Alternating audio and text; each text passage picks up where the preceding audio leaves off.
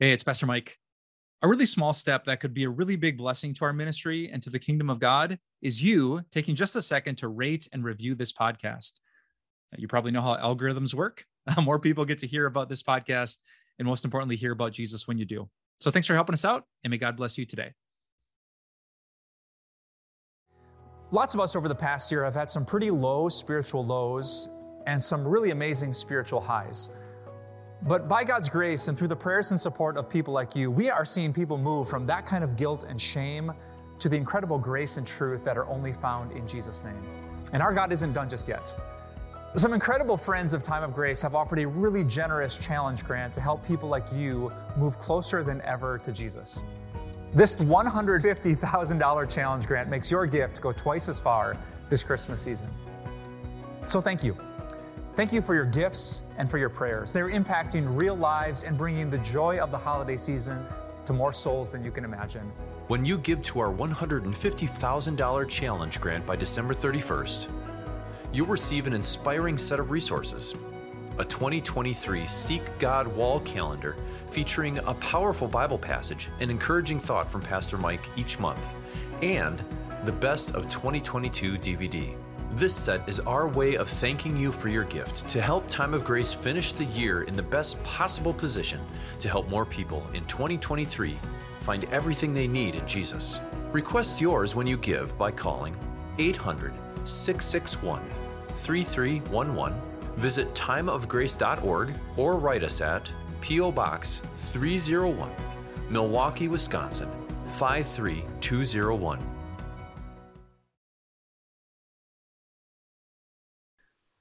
Uh, all these professors and teachers that I had in, in Bible college and in seminary, they taught me that at the very heart of the Christian faith is a God who flips it. That if you honestly look at the things that Jesus said and the people to whom he said it, what Jesus was always, always, always doing was, was flipping people's expectations.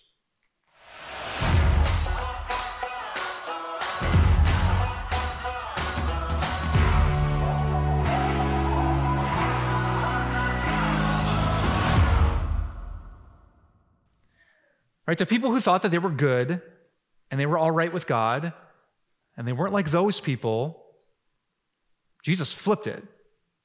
And he, he said shocking things. He, he threatened people. He said in his own words that they were in grave spiritual danger. And then all these other people who you think would have no chance, he flipped that too.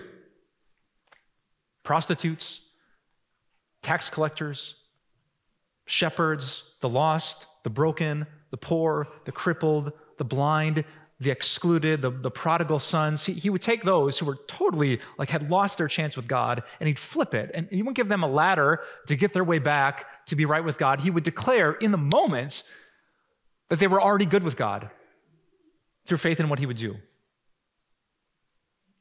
I was taught that when you minister to people, when you pastor a church, what you should be doing 90% of the time is flipping it telling people who think they're good that they're not, telling people who know they're not good that they are. Hmm. What do you think?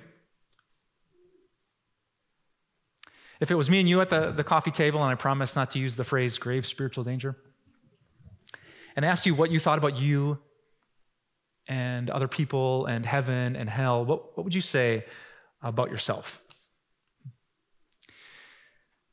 Now, the way you answer that question is, it is so profound. Here's what I've learned.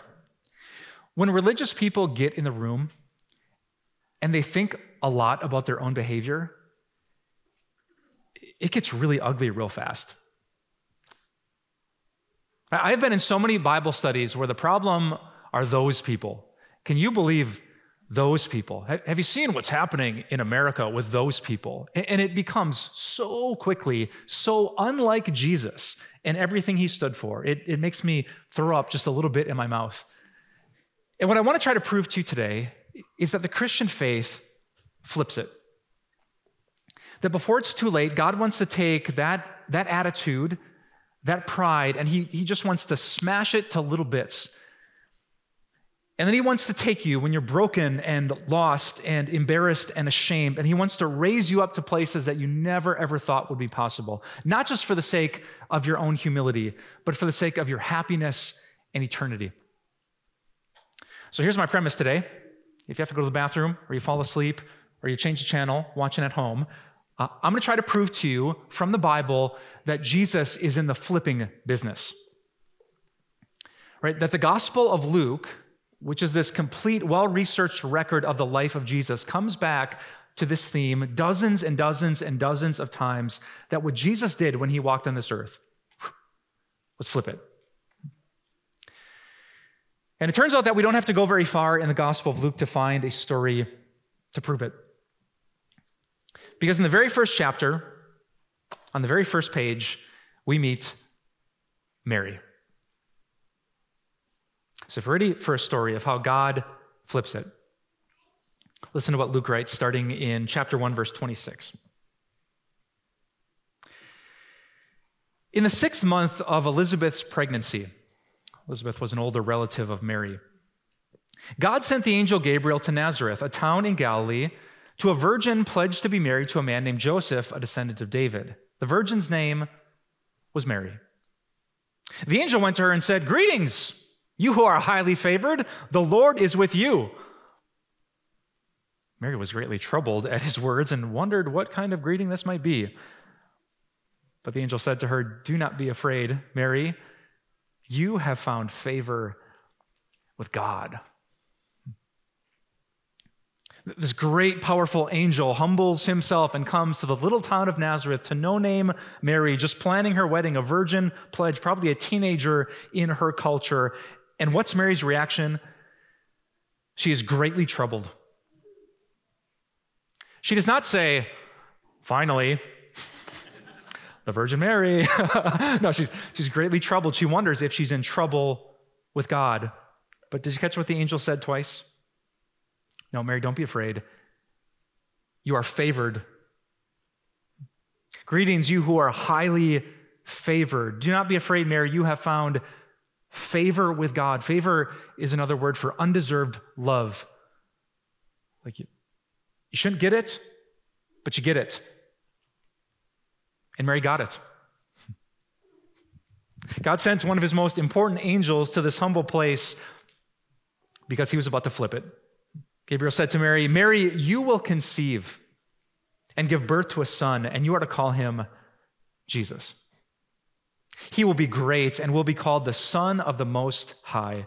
The Lord God will give him the throne of his father David, and he will reign over Jacob's descendants forever. His kingdom will never end. Uh, how will this be? Mary asked the angel, since I'm a virgin. The angel answered, The Holy Spirit will come on you, and the power of the Most High will overshadow you. So the Holy One to be born will be called the Son of God.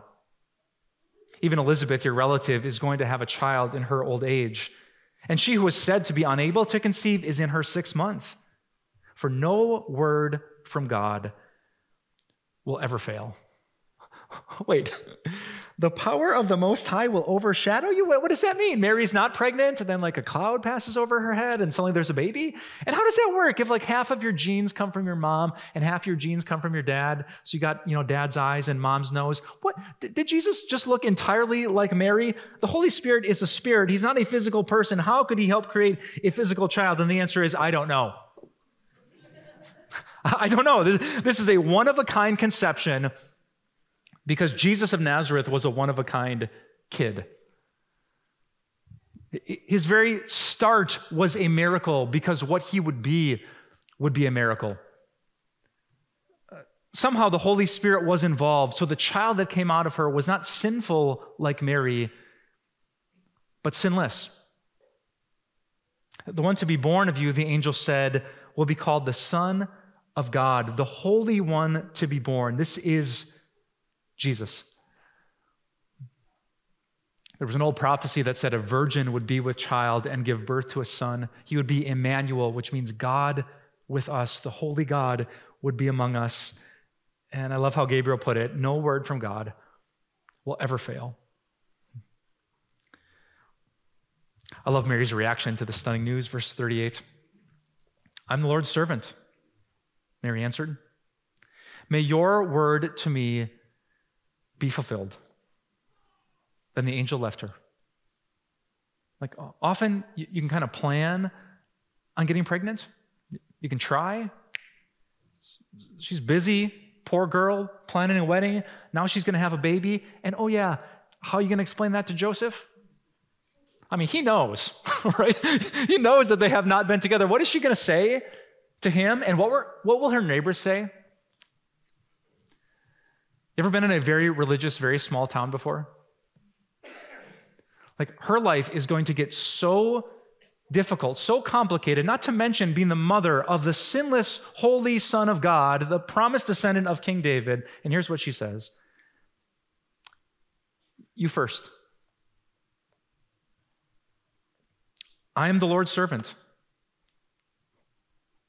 Before her son would grow up to teach the Lord's Prayer, she paraphrased it May your word to me be fulfilled. Father, your will be done. Humble Mary, from this humble town, is exalted to become Mary, the Mother of God.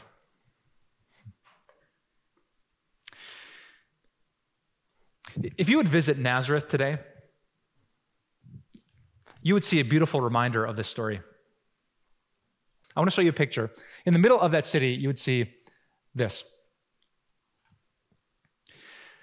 That towering roof in the middle of the city, that is the massive basilica that was built over the place where they think Gabriel appeared to Mary. It's called the Basilica of the Annunciation. The original church dates back to the 300s AD, just when Christianity became legal. What you're looking at here is a renovation that happened in the 1960s. And if you'd ever see it, it is a, it is a beautiful church. What I love most about it wasn't the, the towering, the towering roof or the big stone walls. What's so cool about the Basilica of the Annunciation is that there's this courtyard around it, and on the outer walls of the courtyard are mosaics from almost every country in the world.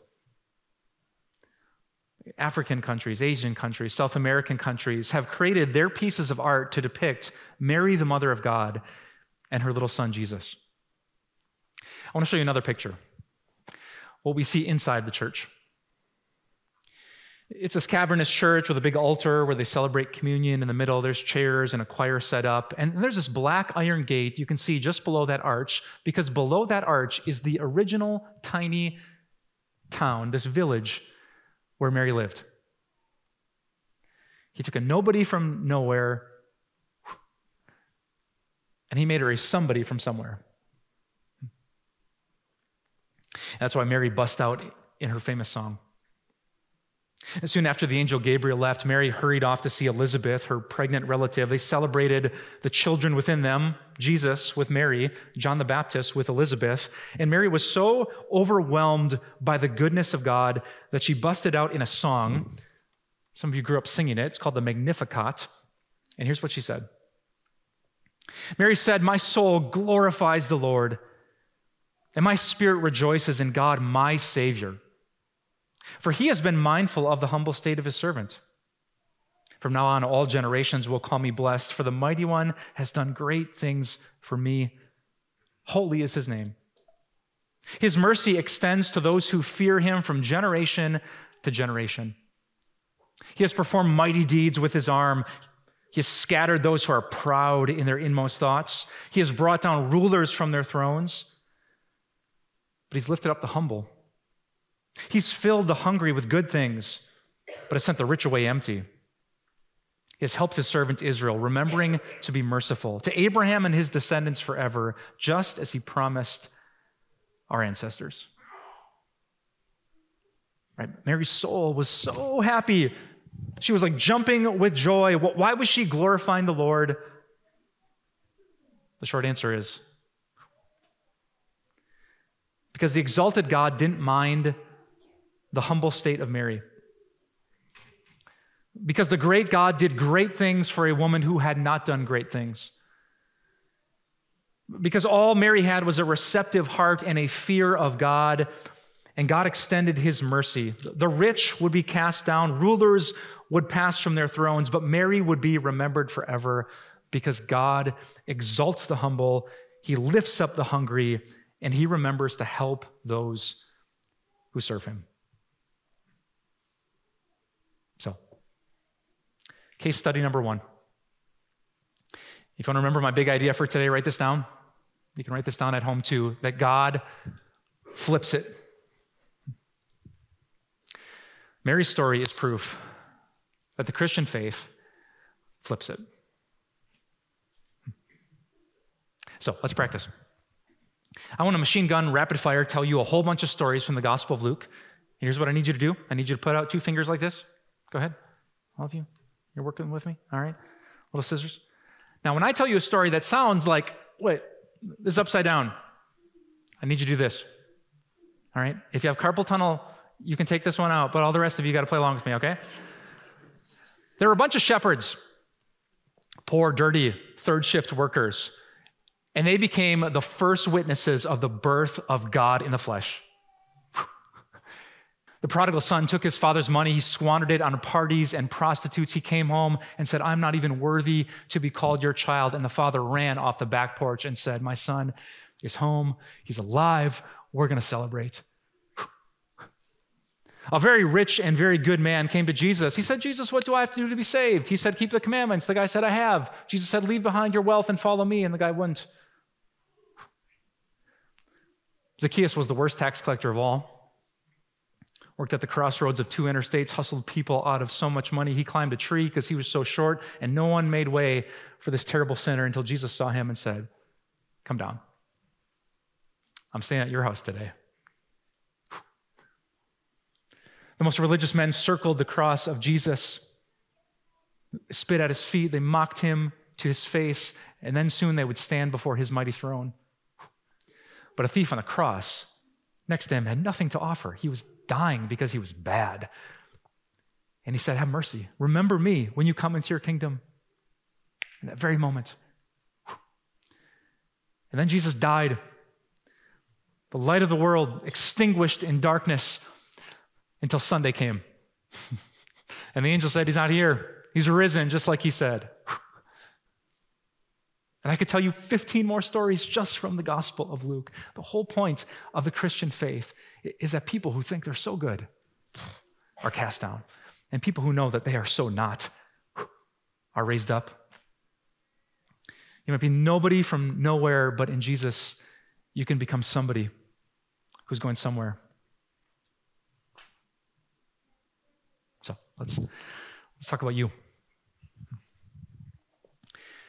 Uh, I see before, I'll ask it again. What, what do you think of you?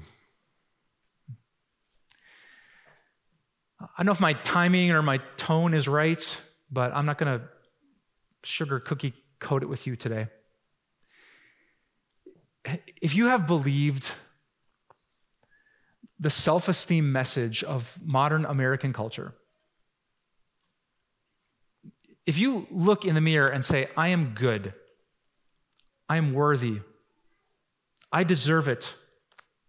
Hell? Not me. Heaven? Obviously. If you get together with, with friends or family and it is so much easier to vent than confess, according to Jesus, you are in grave spiritual danger. God has scattered those who are proud in their inmost thoughts, he said. See, the only reason you and I can end up thinking that is because we've forgotten this one thing that Mary said. Mary said, Holy is God's name. I think the reason that we get deceived into thinking we're good people is because we keep thinking of, of their names instead of his name. You know, we, we think about the things that other people do that we honestly don't. We, we think about the decisions other people make, the temptations that we resist. And compared to their names, if, if there was an order, I don't know how you'd figure that out, But it might be true. Morally, some of us are better than others. Some people make good decisions and some people don't. Some people give in to temptation and other people don't. But, but Mary said that's not the point. The point isn't to look at them and then look at yourself. The point is to look at God and then look at yourself. Imagine this. Imagine if the all knowing God spliced together a one minute video of the worst moments of your life. Not like a Lord of the Rings three hour, multi, one minute. That's it. Just like jump cuts. You know, it's that worst moment with your siblings, or the most rebellious thing you ever said to your dad's face the camera following the URL that you typed in, the link you clicked, the thing you said when you thought it was just you and your best friend. Like the worst decisions you made when you were drinking too much, the, the worst things that ever came out of your mouth when you thought no one was listening, the worst things that swirled through your heart. If it was just one minute, and let's leave God out of it, if it was just us, And those 60 seconds played on that screen, would you even breathe? I won't. Would any of you be able to stand up after that minute was over, grab the mic, and say, I'm a good person?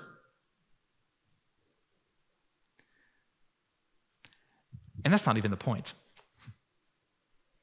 The point is, if you would be embarrassed, mortified, that sinful people would see that, what about God?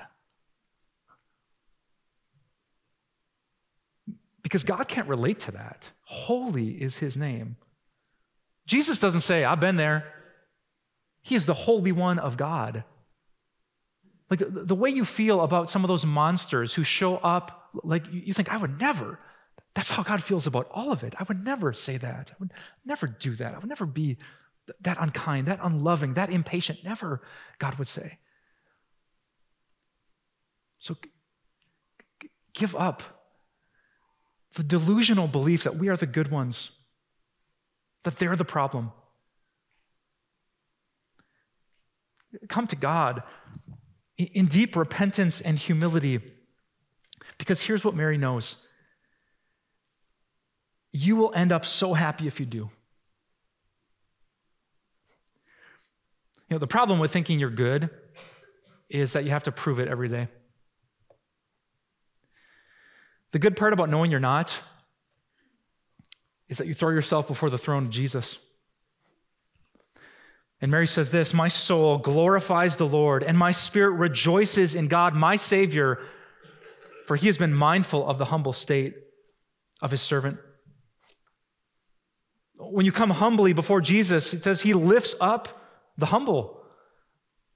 When you fear him, you say, I don't deserve to be in your presence. Mary says, God's mercy extends to those who fear him. When you say, God, I, have mercy on me, I'm, I'm empty, I have nothing to offer you, Mary says, God has filled the hungry with good things. When you say, God, help, Mary says, God has helped. God has remembered to be merciful to Abraham and his descendants forever, just like he promised. I love how this picture puts it. like Jesus is the light of the world.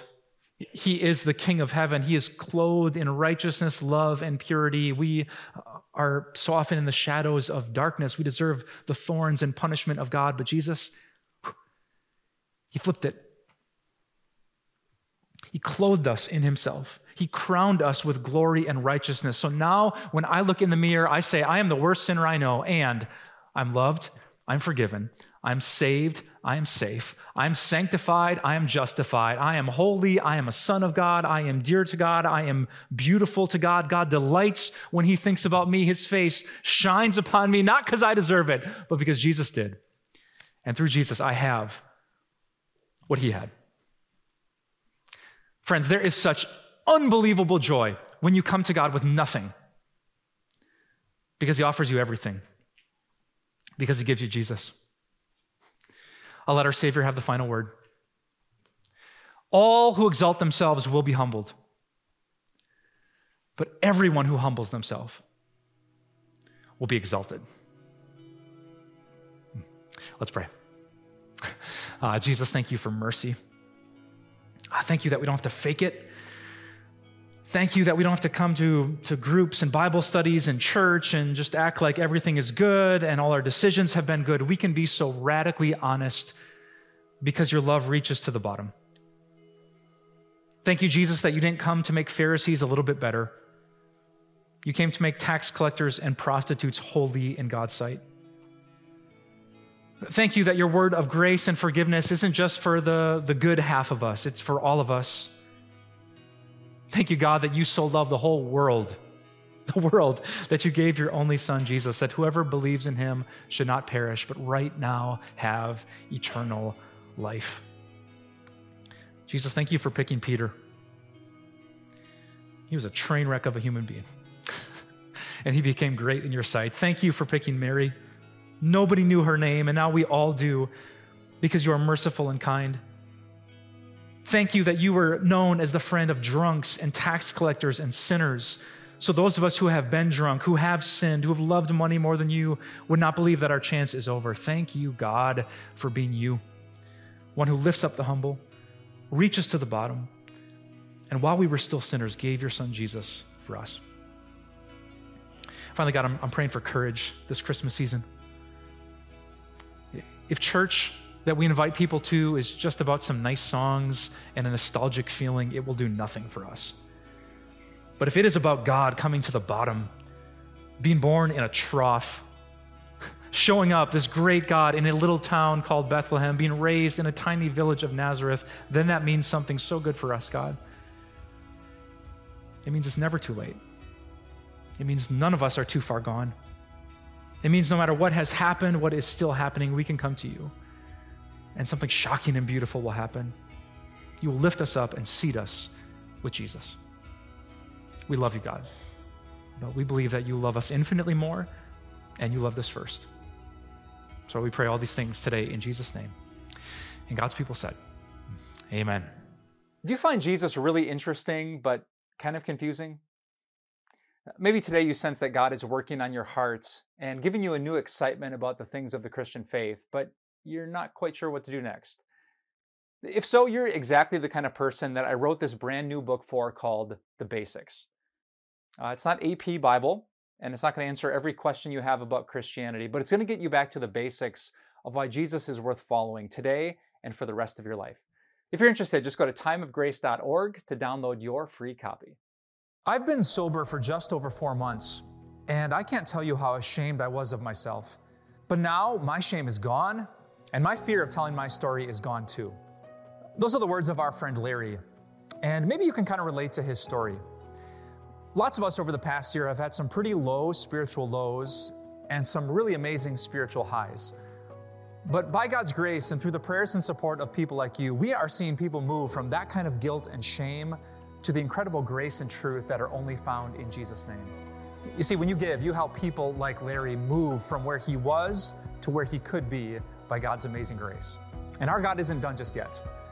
Some incredible friends of Time of Grace have offered a really generous challenge grant to help people like Larry and people like you move closer than ever to Jesus. This $150,000 challenge grant makes your gift go twice as far this Christmas season.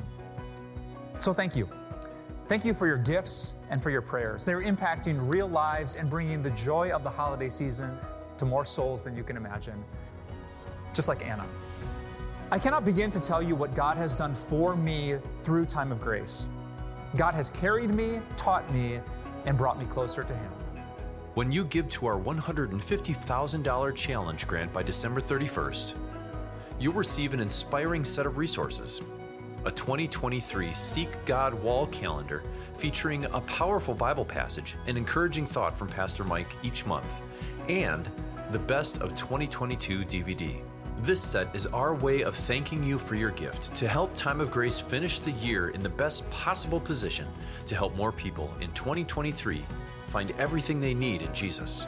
Request yours when you give by calling 800 661 3311. Visit timeofgrace.org or write us at P.O. Box 301, Milwaukee, Wisconsin 53201. Time of Grace doesn't end here. Visit timeofgrace.org and explore encouraging resources, or sign up for a daily email and have everything delivered right to your inbox, like our Grace Moments devotions, Grace Talks devotional videos, blog, and podcasts. Follow us on social media, where you'll find a supportive Christian community. If you need prayer, give us a call and let us know what's on your heart. Thank you so much for your support. See you next week on Time of Grace.